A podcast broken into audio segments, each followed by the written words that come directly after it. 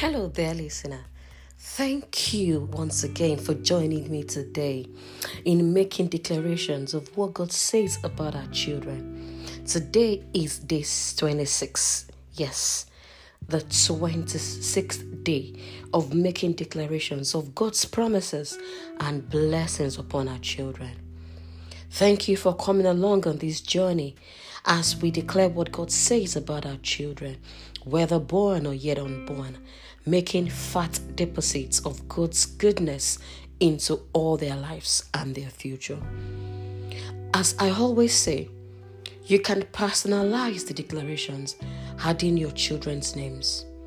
So today's focus scripture is from Ephesians chapter 5, verses 1 to 2, and it says, Since you are God's dear children, you must try to be like Him.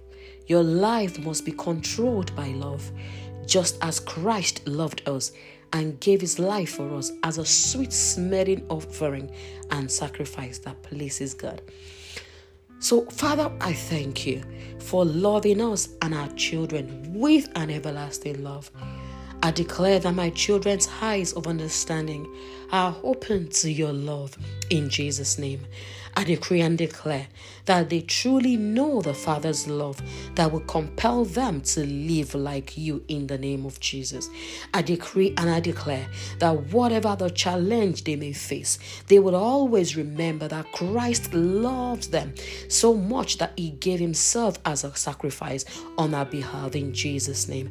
I decree and I declare that my children will live their lives in a way that please God, like sacrifice with a smelling savour, or we sacri- like a sacrifice with a lovely smell. In Jesus' name, amen. Thank you once again for loving us with an everlasting love. Hallelujah. Thank you once again for joining me today in making declarations of what God says about our children. God bless you and bye for now.